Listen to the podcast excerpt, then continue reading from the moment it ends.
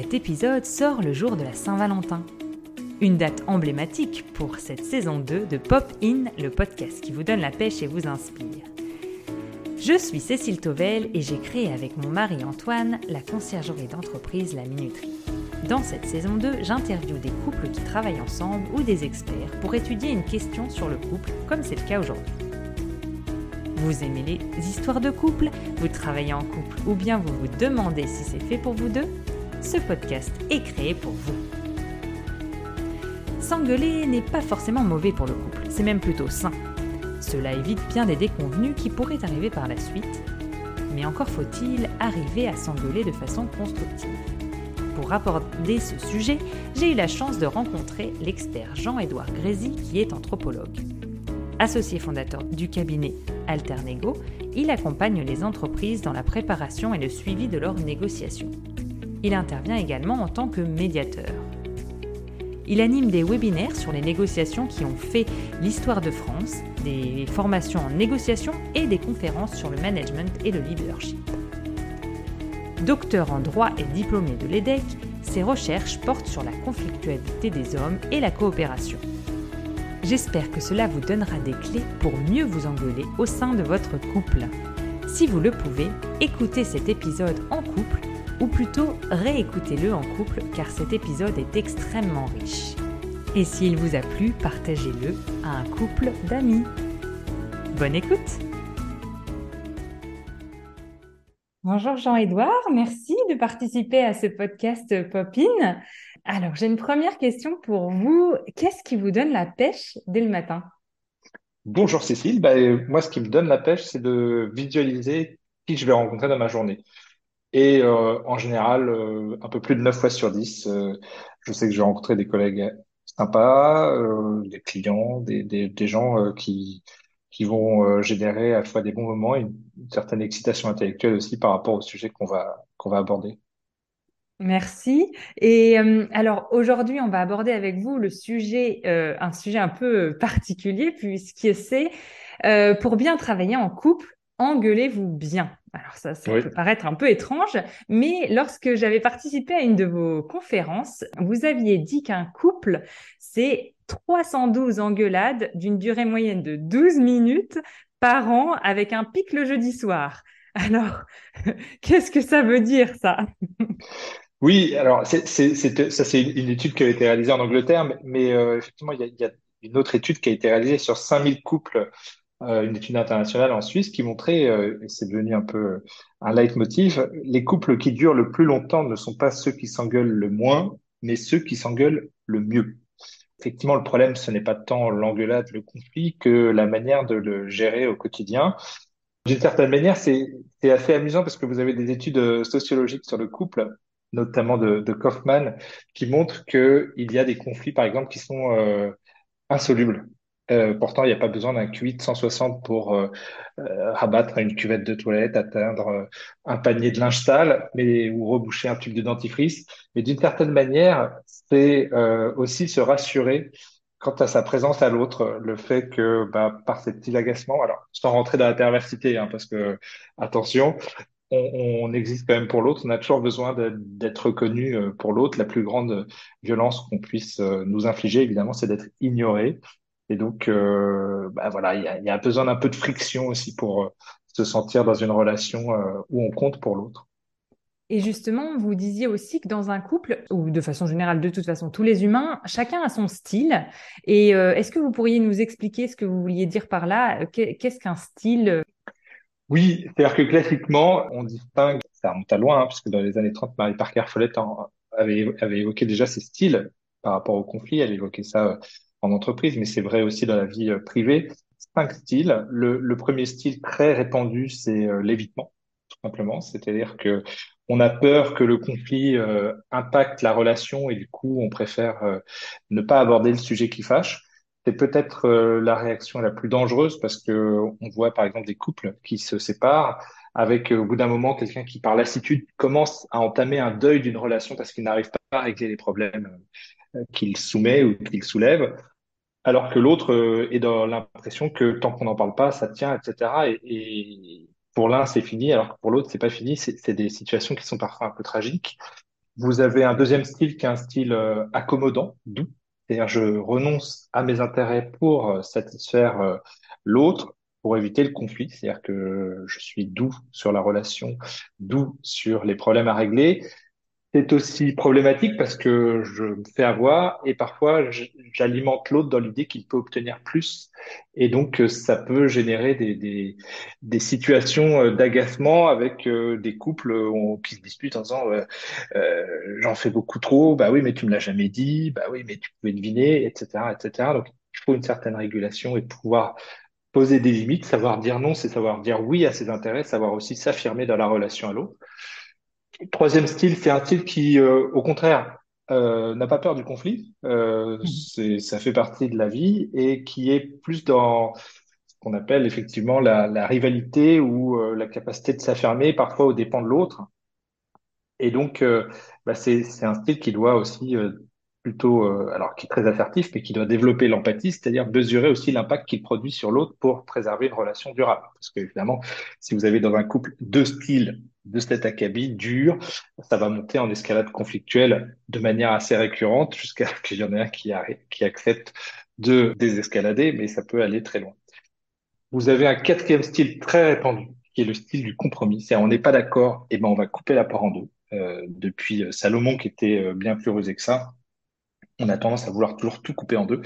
Et là, dernièrement, pendant la, Coupe du Monde de foot, j'ai vu un couple comme ça. Euh, lui est passionné de foot, elle déteste le foot, et du coup, euh, il avait le droit de regarder une mi-temps. Donc, c'est pas toujours non plus hyper satisfaisant pour euh, pour les solutions trouvées. Et puis, le cinquième style, qui est le plus efficace, mais peut-être le moins naturel, c'est un style coopératif qu'on appelle aussi main de fer dans un gant de velours, c'est-à-dire être à la fois empathique, courtois, diplomate avec la personne, tout en étant suffisamment assertif pour exprimer euh, euh, son ressenti, définir et poser ses besoins dans, la, dans les discussions qu'on a avec l'autre, voire même affirmer ses valeurs quand on parle d'éducation ou de sujets un petit peu euh, polémiques, pour définir ce qui est négociable et ce qui n'est pas négociable d'une certaine manière.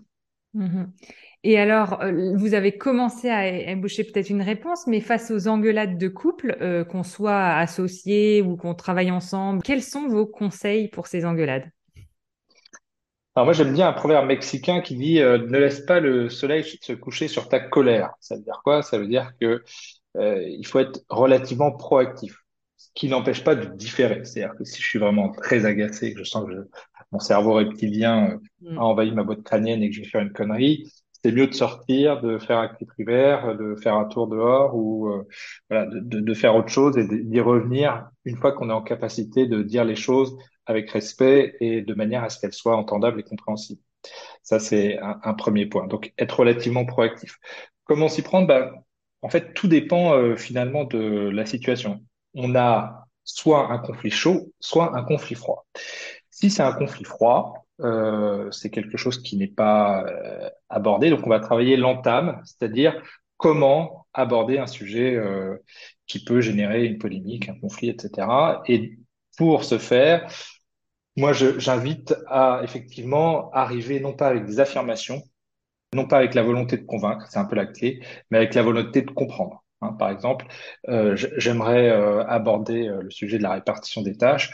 J'ai le sentiment qu'on a une différence de perception sur sur la répartition de ces tâches. Voilà. Et je cherche pas à dire qui a raison, qui a tort, mais je cherche à, à, à mettre ça à l'agenda pour que ce soit un, point qui soit moins épineux au fur et à mesure. Hein. Ou tout de suite dire peut-être sur quoi on est d'accord et sur quoi on n'est pas d'accord. Hein. En, en, ouvrant finalement le sujet, non pas pour amener le, enfin, il faut pas que l'autre sente qu'on cherche à le convaincre qu'on a raison et qu'il doit euh, renoncer à quelque chose, mais au contraire qu'on est là dans une discussion, non pas pour se contredire, mais pour s'expliquer au sens noble du terme. Donc, c'est important aussi, quand ça dégénère, peut-être d'arriver à ce qu'on appelle le la métacommunication, c'est-à-dire de préciser ses intentions. Hein. Je suis pas là pour faire des reproches, je suis là pour exprimer un, point effectivement qui me contrarie, ou pour un point qui, qui mérite d'être résolu pour que effectivement ça fonctionne mieux entre nous, etc. Hein. Donc, euh, ça, c'est quand les, le conflit est froid. Donc, euh, il s'agit de réchauffer le conflit. Mm-hmm. Euh, par contre, quand le conflit est chaud, ça veut dire que l'autre est aussi sous une certaine emprise émotionnelle. Et là, il y a un proverbe arabe qui dit pour remplir une tasse, il faut commencer par la vider. Et donc, ça dépend de son interlocuteur, de son interlocutrice. Si en face de nous, on a une tasse bien remplie, il faut pas rajouter une pièce de la machine. Et donc, c'est pas évident à faire parce que ça suppose une certaine disponibilité euh, interne, euh, psychique. Il va falloir commencer par passer dans son camp, c'est-à-dire être capable de restituer la manière dont l'autre voit les choses, ce qu'il ressent et ce dont il a besoin. C'est ce qu'on appelle devenir son propre adversaire. Hein. Écoute, je, je, vois que tu es énervé, tu as l'impression que j'ai pas suffisamment contribué euh, ce soir peut-être à la préparation du repas ou si on travaille ensemble à, la, gestion de tel budget ou euh, à, la, gestion de tel client qui est difficile en ce moment et t'aurais attendu, t'aurais aimé que je sois plus présent ou que je sois ou que je reconnaisse plus les, le travail que tu as fait, etc. C'est-à-dire essayer d'obtenir un oui, parce que mm-hmm. quand l'autre est vraiment sous l'emprise émotionnelle, tout contre-argument peut générer encore une escalade dans l'argumentation et la contre-argumentation. Donc, il faut ne pas mettre d'arguments, mais écouter, donc reconnaître la réalité de l'autre. On ne négocie pas face à une émotion, on reconnaît l'émotion, la colère, la tristesse, la déception, euh, etc. Et une fois que l'autre euh, se sent entendu, écouté, on peut valider le fait que est-ce que c'est le moment pour en parler? Qu'est-ce qu'on fait de, de, cet élément? Comment est-ce qu'on fait pour que ça ne puisse pas se reproduire à l'avenir? Quels enseignements on peut en tirer pour que ça enrichisse notre manière de coopérer, collaborer, travailler, vivre ensemble, etc. Très clair. Bon, il n'y a plus qu'à s'exercer parce que ça demande quand même, j'ai l'impression, beaucoup d'entraînement euh, pour réussir à arriver à, non, pas forcément. Ça, oui, ça dépend oui, des natures, ça dépend de. j'ai envie de dire 312 fois par, euh, par an, on a, on a matière à s'entraîner. Très bien, oui, c'est vrai. Il faut se rappeler ce chiffre-là. Ah, oui, oui, exactement. Il ne s'agit pas en fait d'attendre le gros conflit pour euh, s'entraîner, mais c'est du quotidien. Et ce qui est important, on le fait plus en entreprise que dans le couple. Alors pour un, un couple qui travaille ensemble, c'est d'autant plus important. C'est des rétextes, des retours d'expérience. C'est-à-dire, euh, voilà, avoir euh, peut-être une fois par semaine ou tous les 15 jours un petit rétexte sur qu'est-ce qu'on a aimé dans la manière dont on a pu gérer euh, les choses, qu'est-ce qu'on a moins aimé et qu'est-ce qu'on peut faire différemment. C'est hyper important parce que ça s'accumule très très vite. En fait, si vous voulez, d'une certaine manière, moins il y a ça, plus les, les, les choses s'empilent et parfois on a tendance à se à faire ce qu'on appelle la, la, collection de timbres, c'est-à-dire dire oh, c'est pas si grave, c'est une petite contrariété, puis hop, j'en avale une deuxième, puis une troisième, puis une quatrième, et puis pour un truc qui peut sembler banal, je pète un câble, mais c'est parce que ça fait euh, X contrariétés que j'accumule pour préserver la relation, et, et, et du coup l'autre comprend pas pourquoi j'ai eu tel déferlement euh, d'émotions par rapport à un sujet qui peut lui sembler tout à fait anodin, quoi. Donc, mmh. euh, c'est important de pouvoir réguler ça au fil de l'eau. Et c'est ce qui fait que les relations sont durables. Il faut, il faut une certaine, le terme est assez moche, mais une certaine hygiène relationnelle, c'est-à-dire faire, enfin, protéger ce qui est le plus important avant même le business et avant même, euh, j'ai envie de dire, la, construction de la famille, c'est la relation entre les acteurs qui, qui, qui nourrissent la possibilité de, de, de, faire durer finalement euh, tout ce projet de, de vivre ensemble. Mmh. Merci beaucoup pour ces explications. Alors, je vais vous poser une petite question bonus parce que cet épisode sort le jour de la Saint-Valentin et que vous êtes aussi un expert du don. Vous avez d'ailleurs euh, écrit un article. Alors, vous me direz si je peux le mettre en, en note de, de l'épisode. Moi, j'aimerais savoir comment on peut bien recevoir un cadeau de la Saint-Valentin pour que du coup, ça soit efficace finalement parce que je pense que la façon dont on le reçoit, ça contribue aussi. Oui, c'est-à-dire que là, effectivement, on parle de conflit, de, de, de, de régulation, mais euh, ce, qui, ce qui crée la confiance, ce qui crée l'amour, c'est évidemment c'est des sentiments, mais c'est aussi des preuves d'amour. Et, et, on trouve ça dans les langages du don et du contre-don, c'est-à-dire de toutes ces choses qui circulent dans, dans la relation à l'autre. Et, et qu'est-ce qu'on retrouve qui soutient cette relation, euh, cette estime euh, réciproque et, et cette, cette, cette, relation sentimentale? C'est essentiellement euh, du temps du temps que l'on consacre pour l'autre. Dans un couple, c'est eh ben, si, on travaille ensemble, c'est du temps pour la relation conjugale aussi. Et s'il y a des enfants, bah, c'est du temps sans enfants aussi pour la relation conjugale. C'est euh, des, compliments, des petites attentions, euh, c'est euh, rendre service, c'est des petits cadeaux, c'est partager aussi euh, ses expériences, ses savoirs, euh, permettre à l'autre euh, comme ça de, de, de, grandir aussi par rapport à ce qu'on a pu apprendre, partager, etc. Tout ça ne se décrète pas. J'ai envie de dire que la Saint-Valentin, c'est le SMIC du don, parce que c'est pas l'anniversaire de quelque chose qui est un engagement qui doit se renouveler chaque jour.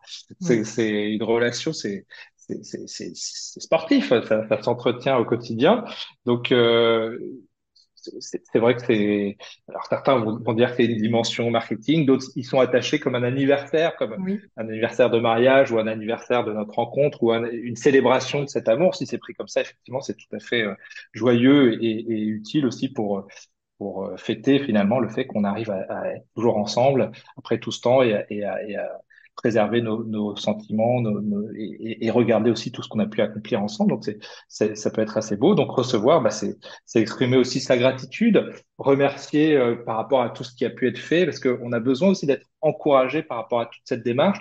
Si tout ce qu'on fait au quotidien pour l'autre, pour la famille, pour l'entreprise, etc., devient quelque part quelque chose de euh, tout à fait normal, qui n'est plus vu, moi, j'ai vu des, des, couples qui se séparent et puis euh, euh l'un des conjoints dit mais je me rendais pas compte de tout ce qu'il faisait.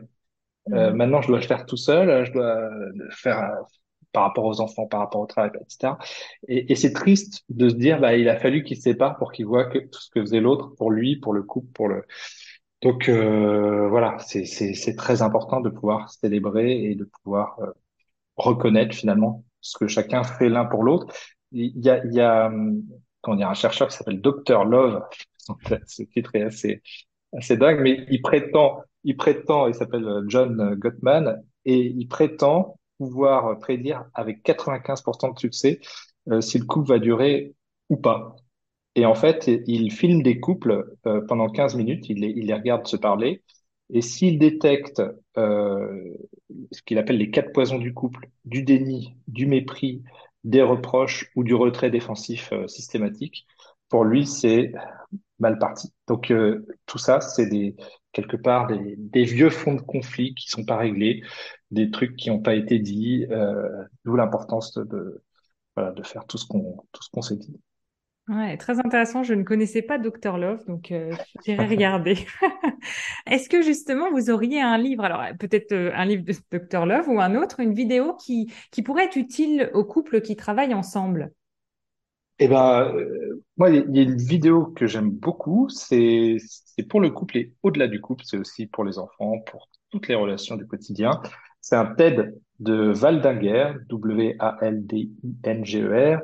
euh, qui euh, qui est un chercheur qui raconte la, la, plus vieille étude en sciences humaines qui a démarré il y a euh, juste après la deuxième guerre mondiale et qui continue aujourd'hui sur des cohortes de 400 personnes et qui montre que le premier facteur de bonheur sur Terre, eh bien, je vous le donne en mille, et c'est la qualité des relations aux autres, pas la quantité, la qualité.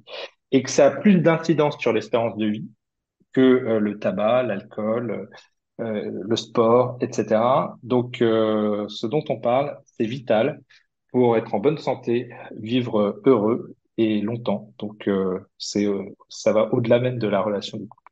Mm, merci beaucoup. Je la mettrai dans, dans les notes de l'épisode pour que les gens puissent la retrouver facilement. Et enfin, pour finir sur une touche de légèreté, euh, est-ce que vous auriez des chansons pour euh, à nous partager, voilà, pour cette Saint-Valentin et à offrir à nos à nos auditeurs? En fait, j'ai l'impression que 80, peut-être que c'est un, j'ai un tropisme, mais j'ai l'impression que 80% des chansons sont des chansons d'amour. c'est ce qui marche le mieux. Ça va du je sais pas, j'ai attrapé un coup de soleil, un coup d'amour, un coup de je t'aime. Euh, j'aime bien aussi. Euh, elle n'est pas vraiment belle, c'est c'est mieux. Elle est faite pour moi. Enfin, il y a toutes les chansons qu'on peut imaginer euh, depuis Edith Piaf, euh, très belle chanson de Jacques Brel aussi, euh, Barbara. Enfin, je, je sais pas. Tout, tous les grands chanteurs ont fait des, des, des best-sellers sur l'amour. bon, en tout cas, merci beaucoup pour, euh, pour euh, tout ce partage. C'est un très beau cadeau, je pense que les personnes pourront s'offrir pour la Saint-Valentin, c'est de d'écouter cet épisode ensemble peut-être et de justement pouvoir euh, progresser dans leur relation, pas en se disputant moins, mais mieux, grâce à vous, à tous vos conseils. Donc merci énormément, Jean-Edouard, et puis et puis à bientôt. À l'occasion. Voilà. Merci Cécile. merci encore. Au revoir. Alors, prêt à vous engueuler? Qu'avez-vous appris grâce à ce podcast? Qu'aimeriez-vous tester pour votre couple?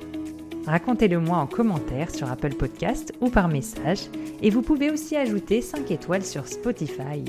Ça m'aide beaucoup. Merci beaucoup. Bonnes engueulades et à bientôt sur Popin.